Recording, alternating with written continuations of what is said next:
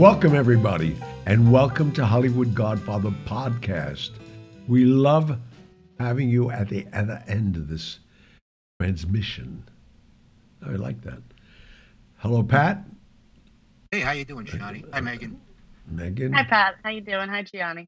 How, how am I doing with your your name? Haran. Is that Haran. Oh, Haran? Almost there. Almost. Almost I got there. A. I got to take the ow out.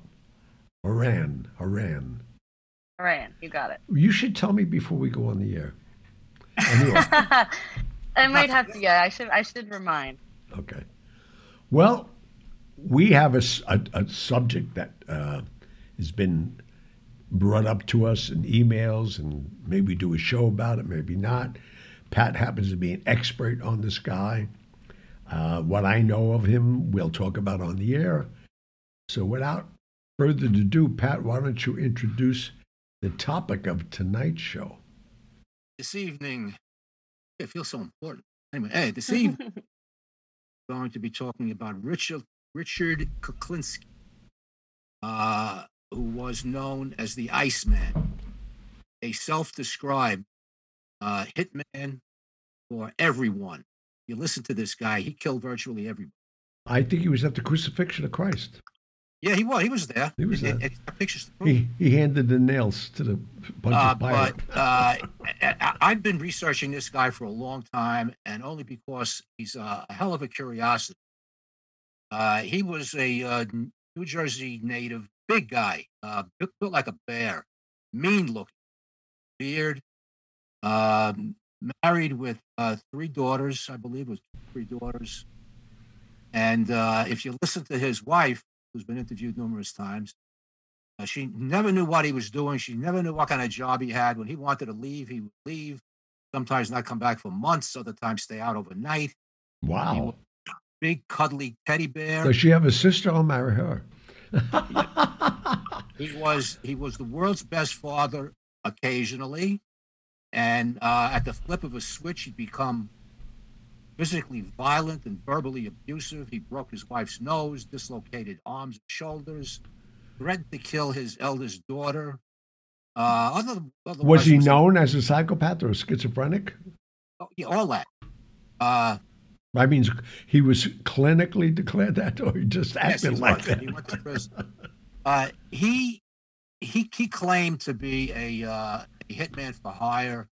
He also claimed, which we'll be talking about a little later in the show, about all the famous mob hits he was involved. in. Some of them are actually funny. Oh, I Uh, know. I know some of them. That wild. In reality, I mean, I've read two of his bios.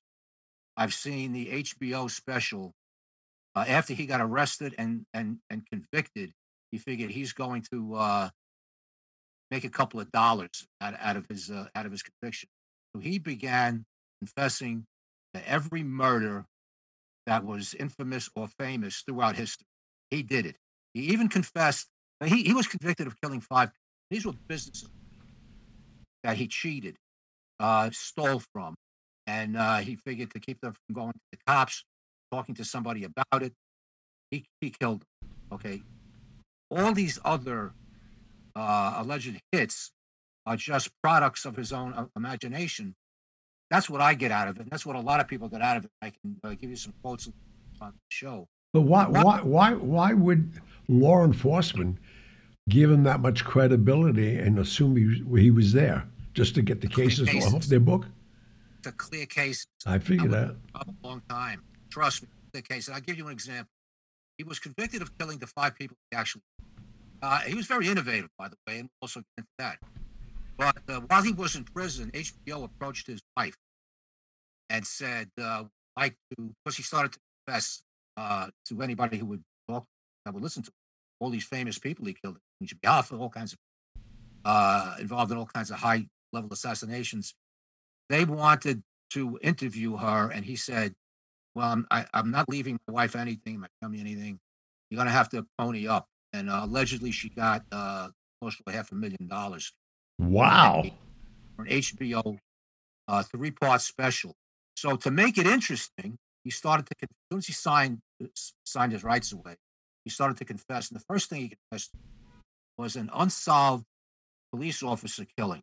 He figured, what the hell? It's unsolved. And on his confession, no evidence. He confessed to the killing. The uh, the DA charged him with it.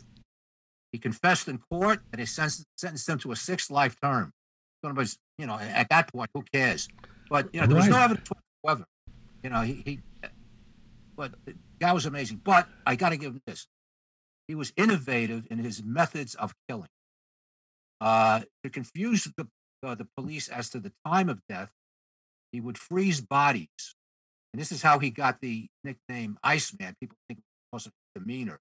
No, he liked to freeze people, but he wasn't very smart about it because after he took them out of the freezer to have their bodies discovered, he didn't keep, he didn't thaw them out long enough, and when these bodies were opened, thankfully, uh, not like last week's uh, uh, guest book, Thomas Noguchi, autopsies. Uh, they opened them up uh, soon after being discovered because that's what you do. And the organs were crystallized due to freezing. So they know the bodies were, were frozen. And so that, uh, uh, if he needed any alibi, that's not. But he also came up with uh, the, uh, the method of spraying cyanide into his victims' faces in a, in a, in a squeeze bottle. Spray it, just walk away. And his attitude was the less sloppy it is, the better it. Because he didn't want to leave any blood evidence. He didn't want to get any uh, blood on him, bodily fluids or anything. Spray people with, uh, with, cyanide. That's how he was caught. So let me Uh, ask you a question: How many people did he really kill with cyanide? Being that that's just five. Confirmed five. And those were business associates that were on their way to see him to buy something. One had 25,000, another had 22,000. He killed them, kept the money. That's what he He was a psychopath. But So, so what? But I'm I'm just I'm, I'm playing devil's advocate this time. Why, when he confessed to murders that were done without cyanide, did they think he was the killer? Well, because he said his attitude was keep the killings clean, but if the money was good enough, but he said when it came to the mob, the mafia, that uh, he was paid well, and if he was asked to do a killing, he would do it. When I run down his list, people he said he killed and what he did with, with the bodies, it's actually some of them, one of them anyway, really funny. But he got caught because he ran out of cyanide, right? And the cops were after him for a while, but they couldn't pin anything on him. So they infiltrated an undercover uh, alcohol, tobacco, and firearms agent, an Italian guy. Uh, and uh, uh, Kuklinski wasn't stupid. So this guy had to be with him for a long time. And this undercover cop agent knew that the longer he stayed with the Iceman, that he was going to die because anybody that he dealt, he killed. So it was it was this guy was walking a a a, a tightrope. So he delivers to Kuklinski a vial of cyanide that he said was cyanide. Kuklinski, not being anybody's fool, put it in his spray bottle, walked down the street. First dog he spotted, he sprayed the dog with the cyanide, just pissed the dog off, and the dog didn't die.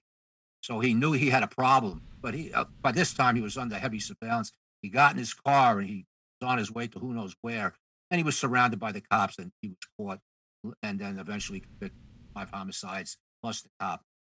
After him and his wife signed uh, signed his his uh, life rights, that's when he started to talk about his mobbings. Uh, and uh, let's go to Jimmy Hoffa first. Just to me, this And that has to be. I mean, he's about the tenth person that killed Jimmy Hoffa that I know. Yeah, and, you know, and there were so many books on uh, on the Hoffa case. He's never mentioned in any of them, because uh, e- everybody knows that uh, that he was lying. But anyway, he kills he kills Hoffa, buries him.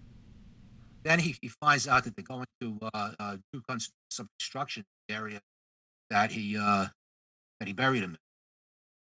He digs him up, puts him in his car, and drives him to New Jersey or to Connecticut. He's like three states away. All right. And he puts him on a boat to Japan. Uh to be Oh my God! oh, I'm not finished yet. Yeah, I know it's freaking hilarious. To be delivered to a Japanese automaker that was involved with the mob. And the, the Japanese car maker disposed of the body. I got to think, you're not you're not driving a Honda, folks. You're driving a Hoff. Uh, I mean, if if if, if he's Steve, Jeez. then he said on the orders of Roy DeMeo, was DeMeo had to get involved because he was a homicidal. Oh, But he truly was. and uh, hundreds of killings, not five. He- said he was a member of DeMeo's, and I'm quoting this, killing crew. Because he said this after DeMeo himself was, and he said he killed DeMeo. Also, Well, there you go. prove it. I mean, it's everybody knows who killed DeMeo, and it, it wasn't Richard Klinsky. Well, hello. Eric Capeci wrote a book called The Killing Machine, Mhm. all about DeMeo, which I read, and it's a thick book. He did a lot of research. Jerry Capeci, for those who don't know, is an Great expert criminal. on uh, on uh, organized crime. He has his own webpage. He used to write for the Daily News, but in all in the 400, 500 page book, he doesn't mention Klinsky once. Uh, he also said he was involved uh, with uh, killing uh, uh, Paul Castellano. He was one of the hitters. Oh, sure. They let him in just because they, they, they knew he'd be loyal to them. Oh yes, a special favor, a special favor uh, for Sammy the Gravano. And when Gravano was was asked, he said, "Klinsky, who?" Of You know, course. he confessed to everything else. I mean, and, and he said that him and him and John Gotti were tight, and uh, he was very well trusted. That's how he got involved with Castellano. he said he also was um part of the Carmine Galante hit, right? Yes, he did that too. He's a busy guy. It's amazing. Carmine Galante was killed July twelfth. Uh, in the backyard. yeah, I, I recall it because that was my birthday, and uh, I was in the area, so Oh, yeah. You went over. You told us that. You Yeah, I went went over. I mean, uh, I couldn't get anywhere near the place, but I just was just curious. Yeah. It was uh, it was in uh, on the border of uh, Brooklyn and Queens.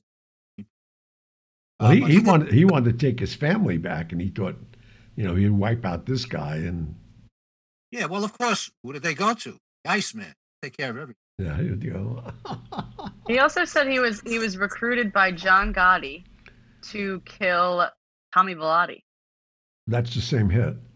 That that, that was the Castellano. hit. That's the Castellano. Oh, right, right, right. Okay, yeah, you're right, you're right. Survivor, Parkside, yeah, Second uh, in uh, Parkside. Right. Uh, but there's uh, the Sparks. for those of you who are interested in actually seeing this guy, he gives uh, hours and hours and hours of uh, an, an interview, whoever it was that interviewed.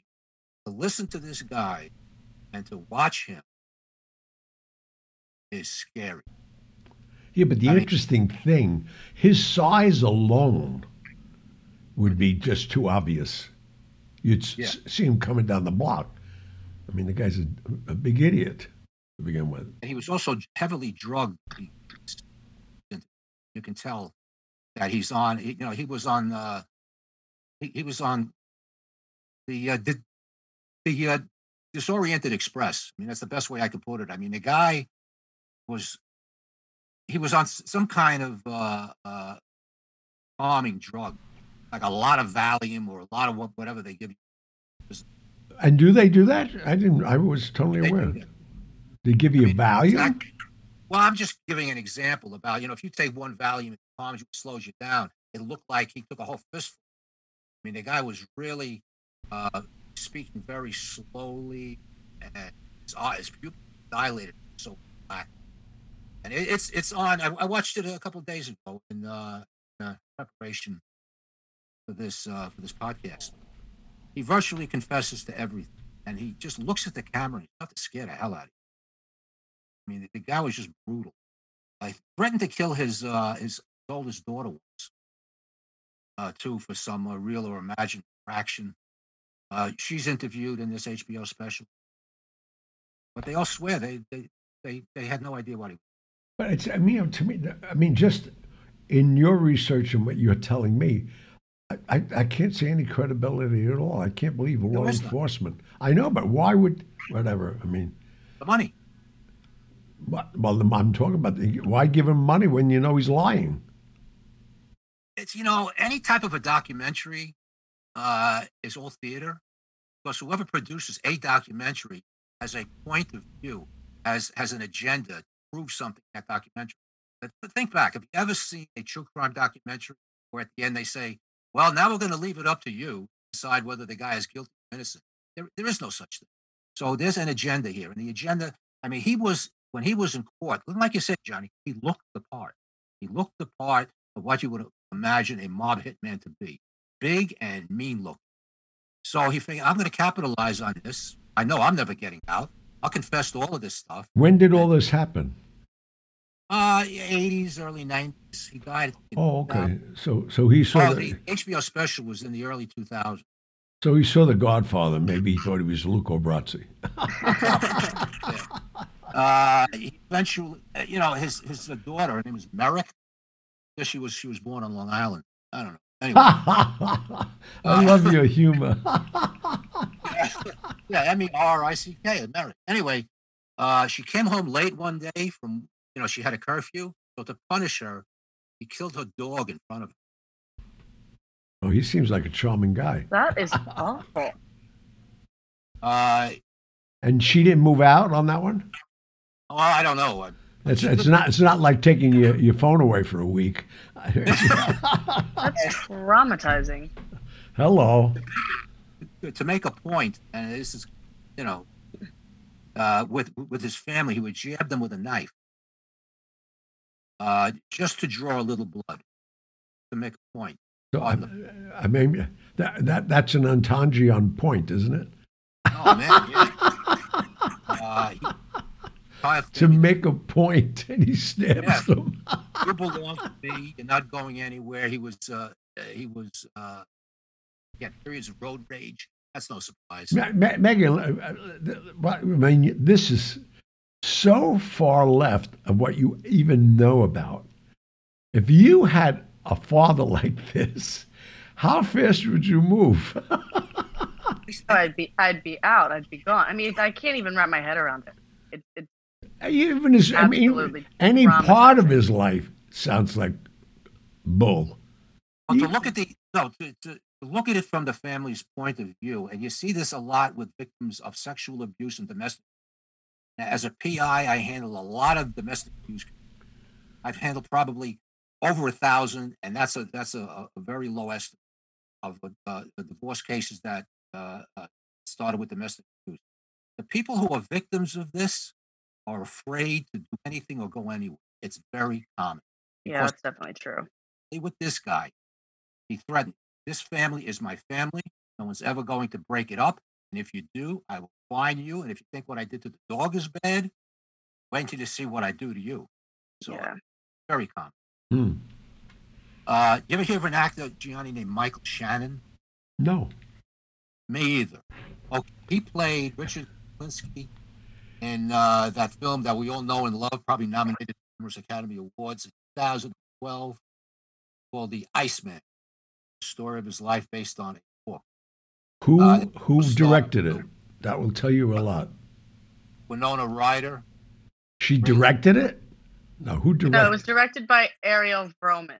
Yeah, but but these people were in it. Uh, Winona Ryder, Well, they take a paycheck. That's why they show up. Stephen Uh, I never heard Chris of Steve, Evans. And Chris Evans.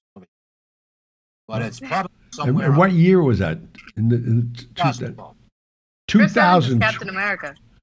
2012. Well, that's there's your answer right there. These these people are all out of work.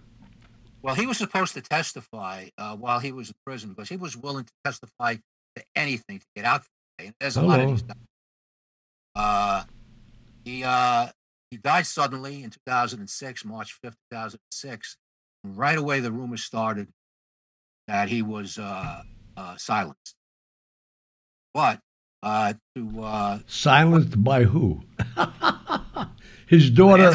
His daughter that he killed a dog. well, you know, I mean, there could be hits. I mean, that does happen. But uh, Michael Baden, who was a very well respected uh, m- medical examiner, was called in uh, to quell that. He did the autopsy. He died of uh, cardiac arrest, heart disease, and colitis, blood clots. So they were just trying to dramatize even his death, so they can capitalize on it. anybody who made the. Maybe that's probably HBO. said, "Hold on, we paid, gave this guy a lot of money. Let's make sure that make it be a mob head, so we have two more seasons with him." Well, I, I'm, I'm sure he, he didn't expect to go, but he was just talking to but talking to nobody, nobody cared. One of the sorry, one of the murders that he um, was convicted for was of Gary Smith, one of his business associates. And the story behind that, I just it was one of the things that I kept reading over and over again. It was insane. So basically, the incident was one of his men had snitched. So Kuklinski was worried about another one, which was Smith. So he decided that he would die. So he fed him a poisoned hamburger. And then his accomplice, Deppner, who he ended up killing also, um, he strangled him, Smith. Then Deppner's ex wife failed to return with a car to get rid of the body. So they stuck him between the mattress and the box spring of the motel that they were staying at in Jersey. And over the next few days, more people rented the room and complained about a smell. A, a And body. it wasn't until oh my god! it wasn't until a few days later that the manager investigated and found the rotting corpse.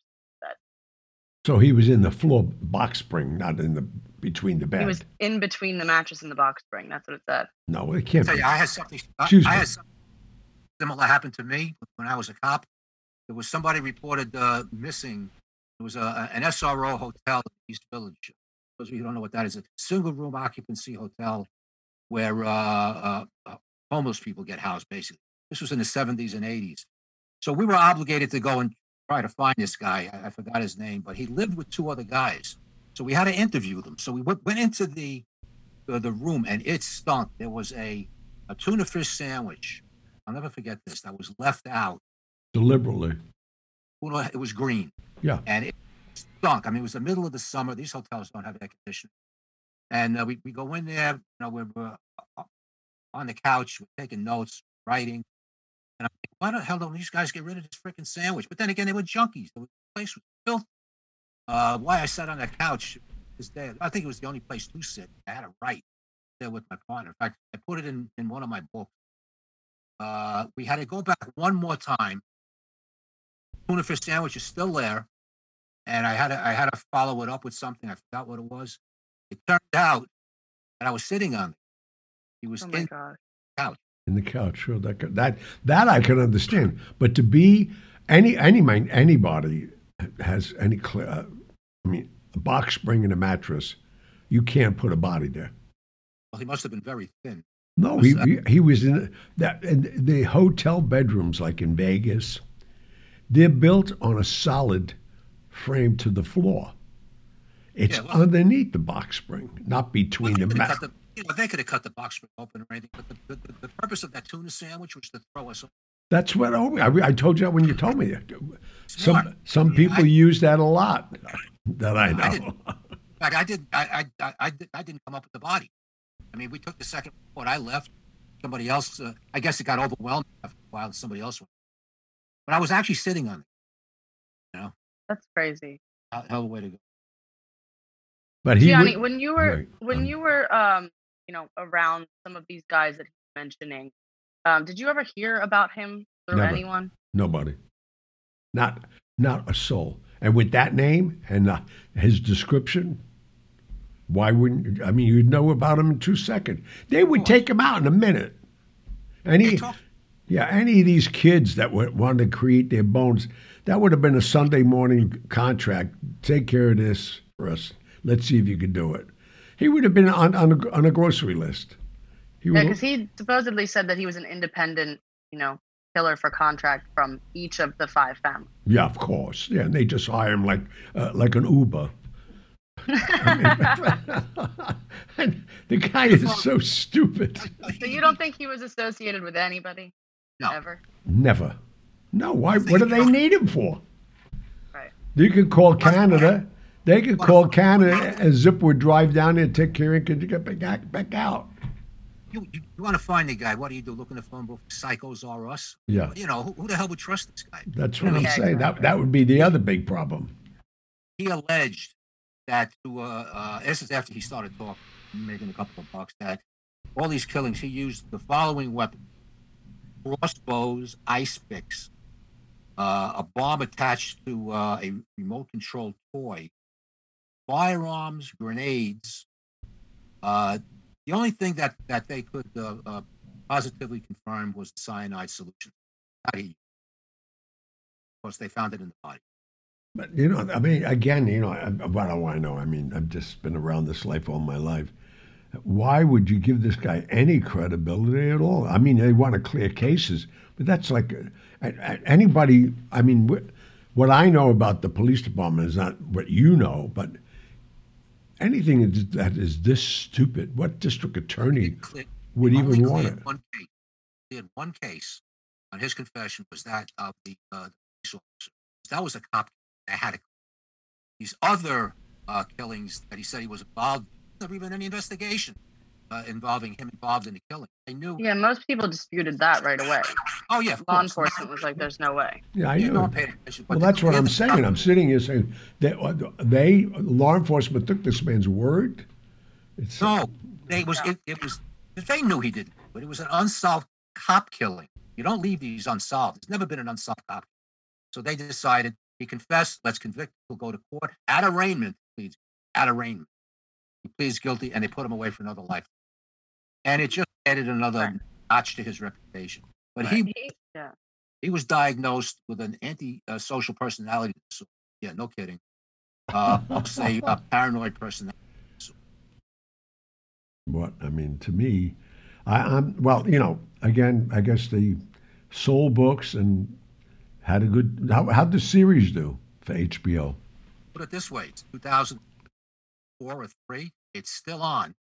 Uh, every now and then, it's on HBO. Well, they own it.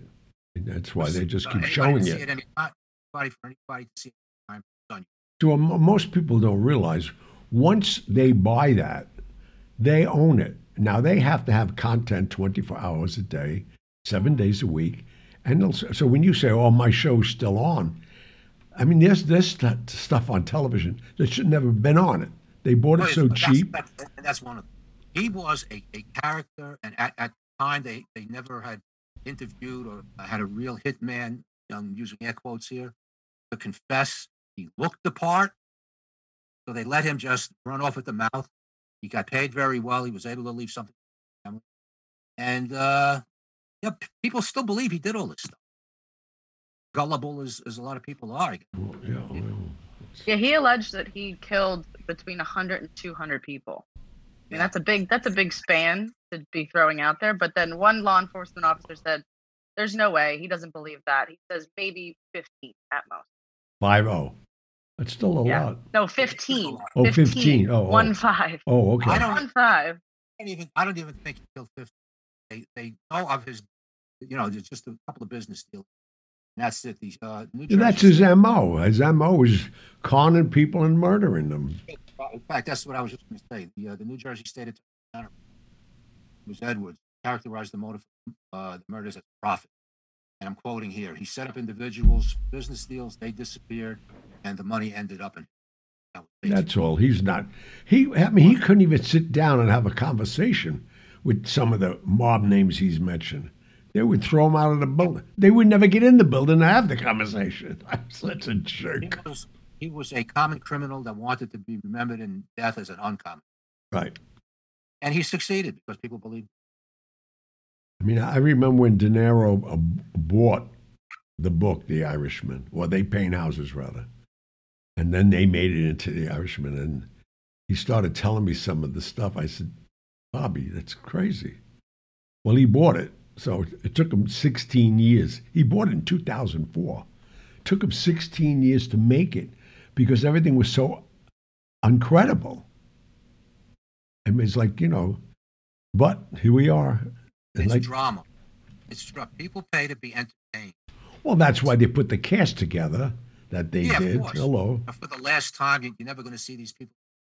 How, how did that movie do? You know? I I don't know, and I mean it's uh, again because they put so much money into it. it. You'll never know. They did it for subscribers, and to have that as part of their library. If tomorrow you want to subscribe to Netflix, HBO, you want to see what films they own. So all it is is bragging rights for them. It's like I mean, um, Megan comes from a family and it's a good analogy. Her father creates gyms, and they they create these memberships so inexpensive that you don't you keep paying and you don't even you haven't been in the gym for two years. Somebody someday they'll wake up. That's inherent in the gym business. You know, uh, the, Oh, the most critical time of the year in the gym business is right after New Year's because Of course. Resolutions, uh, and that's what they're going to do. And I hate it because I can say for three weeks I got to suffer with these people waiting to get on equipment, and you can you, you can set your clock by three weeks to the day, they're gone. But that's that's inherent in all. No, but I mean, I think I think when you when you see the streaming networks that everybody got into now, is the fact well, like a twenty four hour gym, come for ten dollars. It's that mentality. They're, they're playing on it. Not like you want to watch Blue Bloods. It's on ten o'clock CBS Friday night. So you're giving them a leeway, and you're giving them a roster, and they never give up their memberships. And to have some of the stories, I guess, to have the Iceman, woo, you know, it, uh, it, but it's just in the real life I'm talking about, in the business that he said he was. That's his. As if I, I would find this guy in two minutes. All five murders, same bull. That's who he was. He's probably a Well, coward. everybody knew he was. eh, Look, the cops knew he was committing these crimes, but he wasn't stupid. They were watching him for years, and it took this undercover ATF guy that uh, uh, had the courage to stay with him because we all know what happens to his business. And they finally, they, they finally. No, but I'm that- saying is I don't think he had. I think he was a coward. If he ever, if, I, I wish somebody really analyzed this guy. Everybody, every, I think everybody liked this guy. You know, big, stupid, Right. street. But anyway, his uh, next door neighbors said, "Great guy, good family man. No one knows goes on." Because they see his wife with a broken nose, her arm in a sling. They they just two and two. Yeah, but then again, I would, I would, when I used to look for houses. I mean, I shouldn't say this on the air, but I will. I, when I used to look for houses, I used to want to talk to the neighbors, and hopefully they were stupid. I'd buy the house. You get somebody who's real smart and going to be looking into your business when you come and go. I don't want to live there, or I want to live a mile away from you. What's the bad thing about living in a small town? Like Hello. Brian, he knows whatever you do, except for me. They have no idea. I do who I am. I I don't even know who my next door neighbor. is. Not that I'm unfriendly. no, but you keep to yourself. I'm polite. I'm respectful, but I don't want to go to your parties. Yeah. Uh, and, uh, of course, I tell you, people talk, rumors, gossip. Oh, but this- forget about it. He got away. That's funny, though. I mean, too. Interesting. Uh, Philip Carlo wrote this guy's life story, and we all know what what that it's like. Philip Carlo specialized in writing true crime. Uh, So he his- gave him credibility too. Yeah, he did. Uh, uh, but he, he he he even says alleged this, alleged that. But uh, Philip Carlo, if you don't want to pick up any of his books, he's a good writer. Uh, even this book was entertaining. You just have to take it as it. Well, he he needed a book, and so he said, "Let me write this guy's book." He got, Well, you know, he got paid for it. He got, he got paid for it. That's what he does.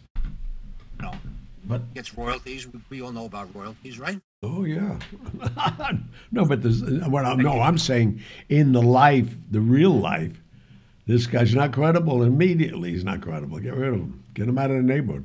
Don't even let him in the neighborhood. Not alone in, in the Anyway, club. such is the life of Richard Kuklinski. I like to say R.I.P. Yes. Especially after killing his daughter's dog.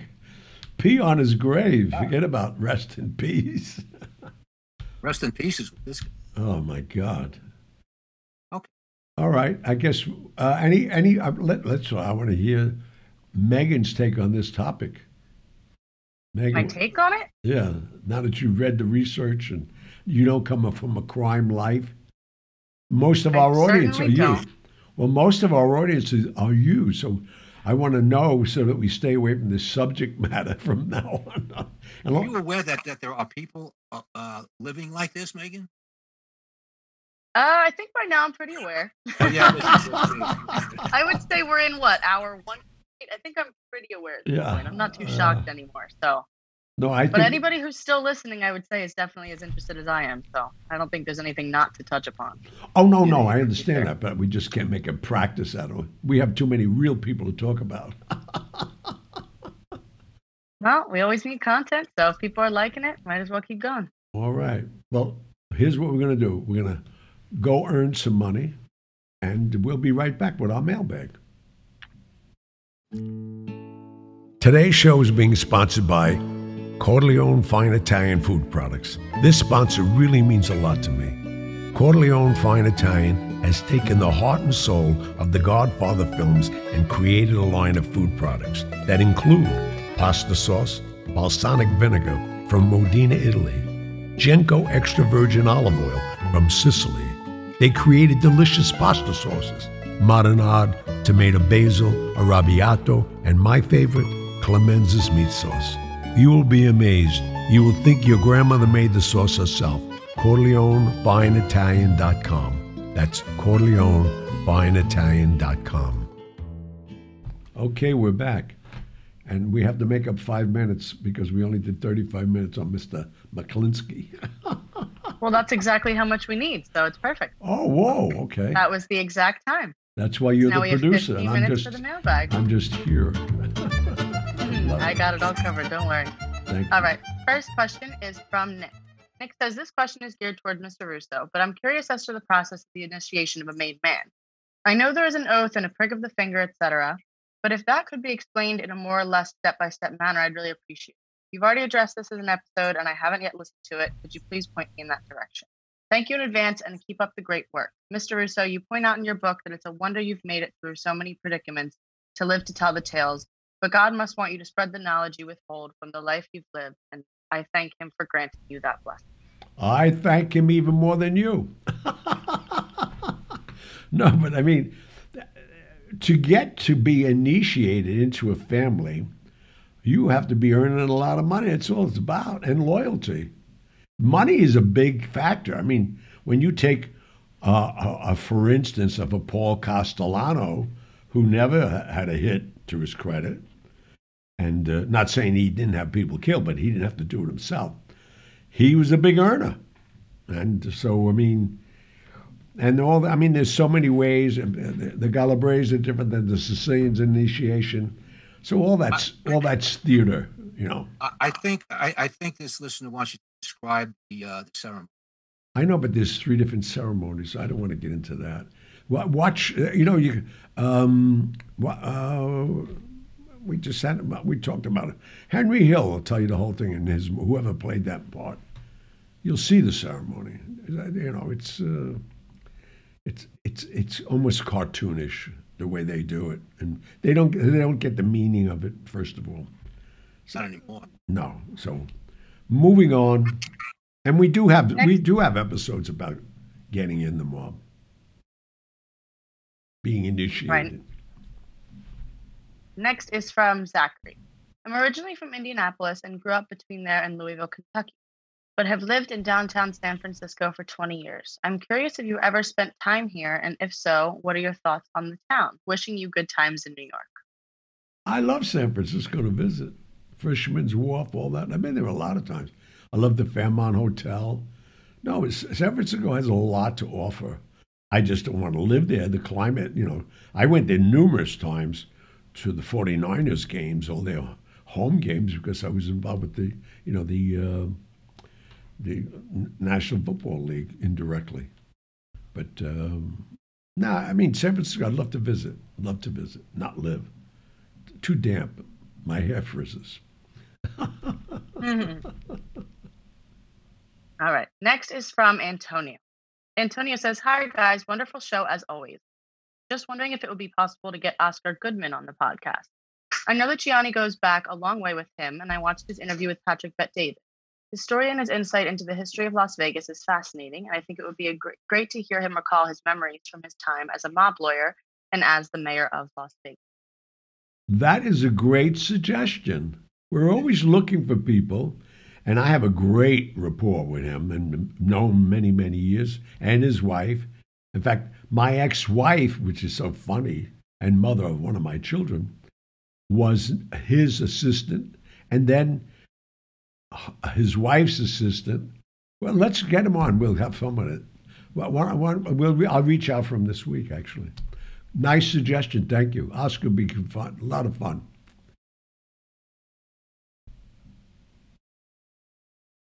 So next is from George. George says, Gianni, as you have related, Frank Costello was a close friend of Judy Garland and helped her for many years. Judy was also a friend to Patricia Kennedy Lawford. Judy and Patricia, Patricia both gave birth to sons on the same day in the same hospital. Frank, through his friendship with Judy, met and liked her friend Patricia. Though their friendship, he, through their friendship, he later met Peter Lawford. Frank was also a supporter of Father Peyton TV show. Vader Peyton? You know what that name is? Nope. I didn't watch TV. Which was produced by Pat Kennedy Lawford. Gianni, did you ever meet Vader Pen- Peyton, who died in 1992, or Pat Kennedy Lawford, who passed 2006? Maybe I did, but I, you know, I wasn't on a first name basis with the Lawfords at all, and uh, I was around Peter, you know, many many years, and none of the Kennedys' sisters. That's who she was. No, I mean Costello had a, had a knack of all getting involved with these people. He loved them. Plus, when you think about it, her father was his partner during Prohibition. So I'm sure he would have met her several times on their own through the father without Peter Lawford. All right. Next is from Richard. Richard says, as he's a Vegas guy now, I was wondering if Gianni has ever had any dealings with Bat Rescue's John Taffer. Who? Bat Bat Rescue? That's what it said. It's a show? I don't know what it is. Or a business guy who rescues bats? I, mean, I don't. I, we don't even. You should be more specific. Does you want to know if I know the guy? Yes. Mm, I know Patrick Bat, David, but not that one. well, you know, Batman. Batman, yeah. John Taffer is an American entrepreneur and television personality. Oh, it's Bar Rescue. Made a typo. Oh, Bar Rescue. Oh my God. That makes way more sense. Bar Rescue. Oh, hello. Uh, no, that show is a moron show of all shows. Uh, I watched it. I had a roommate staying here. We watched it religiously. Uh, I, I, I don't understand why somebody would even hire that guy. Come in and abuse you and your family and everything and tell you everything you did wrong. And miraculously, in two weeks, you're making millions. Bull caca. Anybody in the bar business knows that. Moving on. All right. Next is from Monica. Monica says, I recently devoured your book in one day and I just started listening to your podcast. Whoa. Gianni Gianni we, mentioned we would have bought you a Gianni mentioned on an episode that he knew Whitey Bulger. I read a fascinating and chilling book called Poisoner in Chief by Stephen Kinzer about Sidney Gottlieb of the CIA, who conducted the LSD experiments, among other horrors. Supposedly, Whitey Bulger volunteered to take part in these experiments while in prison. Did Whitey ever discuss this with you? I never talked to Whitey after he was picked up in California because of his girlfriend. I wasn't on his list of visitors, and I wasn't going to begin with. yeah, a prisoner, uh, prisoners are asked all the time to volunteer.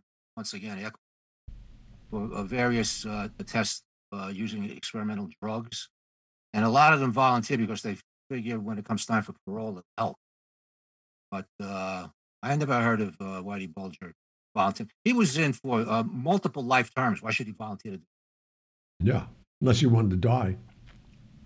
Well, he got his wish. Well, he did. Moving on. All right. Next is from Susan. Susan says, in one of your episodes, Gianni talked about the changes in the mob under John Gotti. An acquaintance of mine had a father that booked numbers back in the day, and she mentioned that he had a fear of him after the death of Paul Castellano and said he felt that things would never be the same. Did you feel the same after this hit took place at Sparks Steakhouse? Definitely, because he went against everything I knew about the mob. I mean, I forget, I'm on the outside looking in. I've been, as a kid, around it all my life. And by that time, and Tommy Bilotti was very close to me. As I mentioned, he was the best man at two different weddings of mine. But um, no, John did what he wanted to do, and and he justified it in his own mind because of his allegiance to O'Neill. O'Neill was his guy, and O'Neill groomed him and brought him into the mob.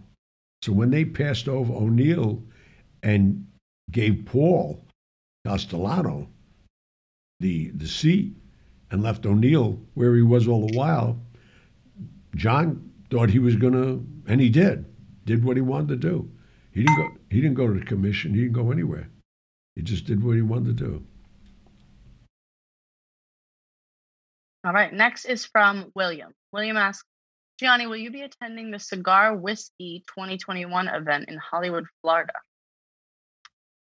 Why? Cigar witness. I don't smoke cigars. I don't drink whiskey. Why would you think I'm going? I mean, I'd show up. They, I get twenty thousand dollars. I'll come. Go anywhere. Hello. Moving on. All right. Next is from Steven. Steven says, Hi guys, I'm on episode 36 and was at seven when I sent Gianni a message, loving it. I've listened to other podcasts, but get much more detailed stories. I drive Uber and I have it on the background, so I'm spreading the word. My guest idea was Michael Franzese. I know you are all very busy. Hopefully, this gets through. Thanks for the knowledge and also entertainment while I'm not on the road. Always lots of questions about Michael Franzese. Oh no, we we love you know getting your suggestions, but you know out, out of respect to Sonny Franzese, his father, and all that, I think we we'd be crossing. And Michael has invited me several times on his show, and I, I just don't feel comfortable about it.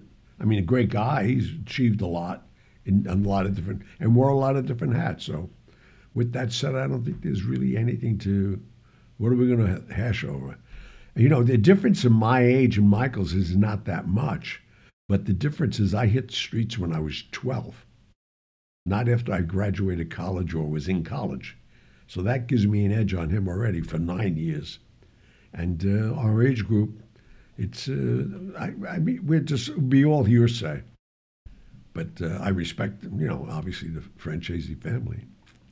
But thank you, but no thank you. All right. Next, I want to share a message from Brooke.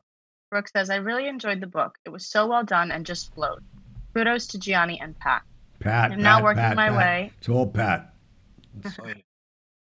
I'm now working my way through the podcast and looking forward to books two, three, four, etc. Gianni, I lived in Las Vegas while a young child back in the early 1960s, and I have to say that it oh, was Oh, the wow. safest place to live as a kid. That's right. We were all preteens running around our neighborhood day or night, skating, riding bikes, etc., and no one messed with any of us. I have such pleasant memories of that Las Vegas. Silver dollar pancakes at the Silver Slipper, oh my God. bowling yeah. at Showboat Lanes. It was a great place to grow up. Thanks for the memories. No. And that's because that's when you grew up, the mob was running the town. So it was safe. so safe. crime. Oh my, no crime at all. Yeah. You couldn't c- commit a crime in Las Vegas. Mob people had to take it to the desert and keep it to yourself. No, it was the best. I got there in 59 and left in 89. And since then, now I've heard what's going on. I mean, I don't want to be, you know, I'm, I don't want to destroy the, com- the community. I'm going back there myself several times this year. In fact, I'll be at the Venetian Hotel by the time this show airs. So, moving on. All right. Next is from Louis. Louis says, Megan, can you ask Gianni why he wasn't in the Cannonball movies with Burt Reynolds? Martin, or Martin Sinatra and Sammy were in the movie. Because when they made them, I wasn't even in the movies. Easy answer. Uh, Gianni, I saw uh, Seabiscuit for the first time oh, really? over the weekend. I've never seen the movie. Good movie. Great, great. You know, I didn't think I would like it uh, because I'm I'm not a horse guy, and but it's not it's not really what it's about. It's I mean, about it- life. Obviously, but it, it's about loyalty. It's about so many things that those of you who haven't seen that movie definitely see it. Very good. No, I, I enjoyed doing it, and I was involved with the production of it. And um, I thought Jeff Bridges, who's Oh. been shunned so many times, and Tobey Maguire definitely, and all we got was uh, an Oscar for best screenplay. The performances, every I think everybody should see that movie. It's such a great movie. And, Were you guys nominated for editing at least? We were- editing? we were nominated for everything almost. I mean, what those, those those horse race scenes were unbelievable. Oh my God, yeah, so real. Well, we went to every we went to every classic track that was still operating, which was fun in itself, and uh, that's how I fell in love with Saratoga, and now I'm involved yeah, up there with my son. So it's uh, it's interesting. Good movie. Though. Wow, that's all I have for tonight. Well, another great show, and thank my colleagues and definitely Pat for writing this book. That's would there'd be no Hollywood Godfather podcast. Did you ever think of that? Somebody else would have wrote it. You had a story to tell, and it was going to get told. Yeah, but that, I couldn't write it the way you did. I'm sorry. No. God bless you all. Keep the cards and letters coming in, and don't forget we started a campaign. We're going to do a viral. A, a, is it a viral? What is it? Viral. Yeah, it's just going to be an online petition that people can sign, and hopefully it'll get to the DA to reopen Marilyn Monroe's case. Love it. Thank you all. God bless you. And we'll talk to you next week. Right. Good night, guys. If you're feeling sad and lonely, there's a service I could render. I'm the one who loves you only. I could be so warm, so tender. Call me. Don't be afraid, you can call me. Maybe it's late, but just call me. Tell me and I'll be around. Thank you for tuning in to the Hollywood Godfather podcast. You can contact Gianni Russo, Patrick Picciarelli, or myself, Megan Horan, with your questions and comments through the contact section of our website, HollywoodGodfatherPodcast.com, which is where you can also subscribe to our weekly newsletter. You can also call and leave us a message at 646 776 3038. Remember to follow us on Instagram at Hollywood Godfather and on Facebook, as well as leave us a review on Apple Podcasts. We'd like to know what you like about what we're doing, what you'd like to hear in the future, and anything else you might suggest to improve our podcast. Most importantly, hit the subscribe button. We'll be back next week with stories of the mob and Hollywood, as well as answers to your messages. Good night.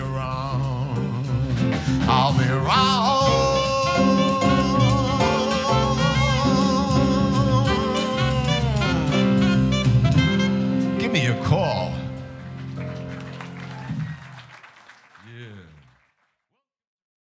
Hi, everyone. I want you to tune into Hollywood Godfather podcast. You can find us on iTunes, Spotify, or wherever else you hear your podcasts. Remember, we put up a new show every Wednesday night. Special guests, special surprises constantly, and you can get involved. Hollywood Godfather podcast.